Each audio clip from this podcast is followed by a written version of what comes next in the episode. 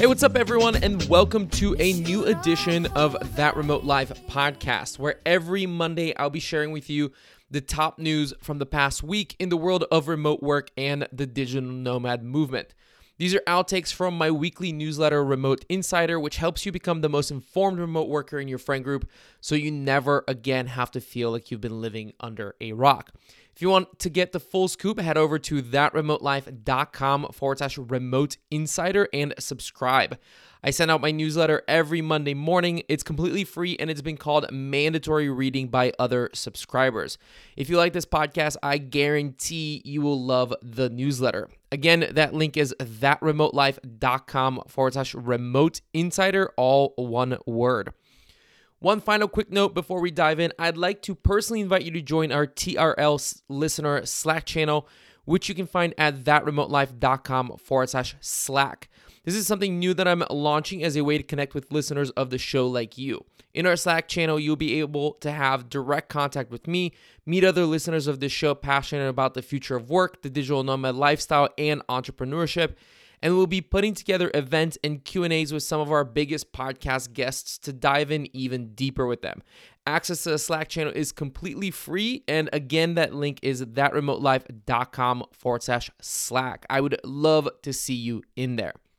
Now let's jump into the news for this week. First up, looking for a remote job? You better be careful because fraud is on the rise. Remote work has resulted in great life improvement for many people, but that doesn't mean that there are no downsides. One of these downsides is that many people don't yet know how to properly vet potential workers, or if you're looking for a job, vet the company hiring.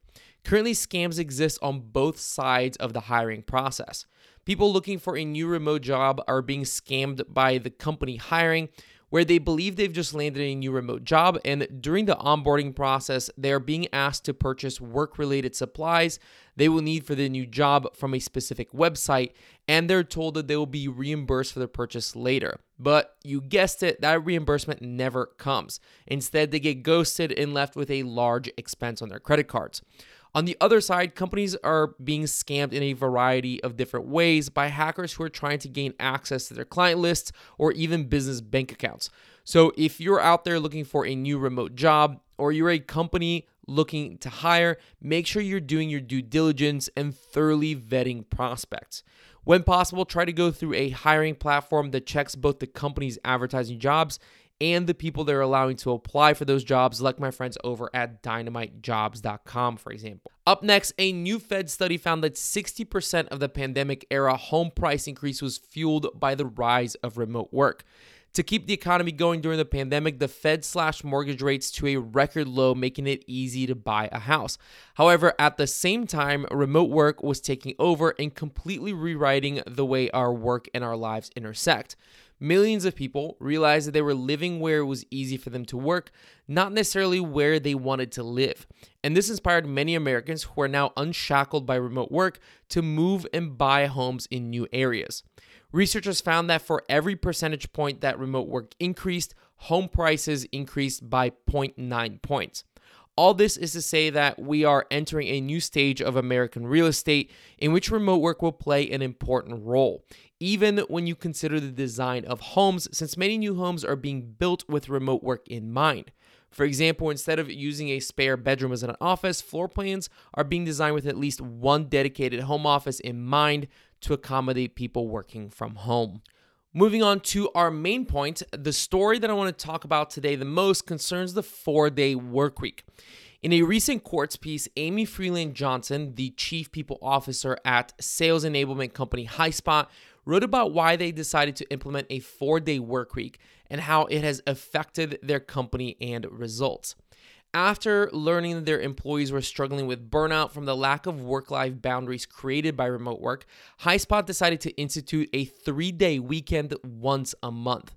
Each month, they asked all employees to take a designated Friday off, adding 12 extra days off to their existing unlimited paid time off policy, which they dubbed Recharge Fridays. They immediately saw a shift in their employees' productivity, energy, and morale, which continued throughout the year. This was validated by their annual company-wide survey. Results showed nearly a 10% improvement in response to the question, does Highspot motivate me to go beyond what I would in a similar role elsewhere? They also saw a 5% increase in their employee engagement, which is a measure of people's connection and commitment to the company and its goals. If you're wondering how this policy affected Highspot's revenue, you may be surprised to hear that even though their employees were technically working less, Highspot surpassed its revenue projections for the year after instituting this new policy.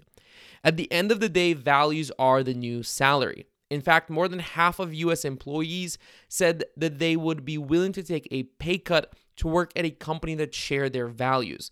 So if you're seeing your employees suffering from burnout, consider test piloting a 3-day weekend once a month like Highspot. You may be surprised to see your revenue increase. And if you're an employee at a company that does not share your values and are considering leaving, you are not alone. The good news is there's a company out there that matches your values and that you'll be happier to work for. But that's it for this week's installment of Remote Insider. Don't forget that this is just a small slice of what we talk about every week. So if you want to learn more about these topics and much more, head over to thatremotelife.com/remote insider and subscribe. It's the easiest way to become an informed remote worker and digital nomad, so you're never the last person to learn about developments in this space. And best of all, it's completely free. That's it for me. I will see you later this week for our TRL featured interview. Until then, have an amazing week.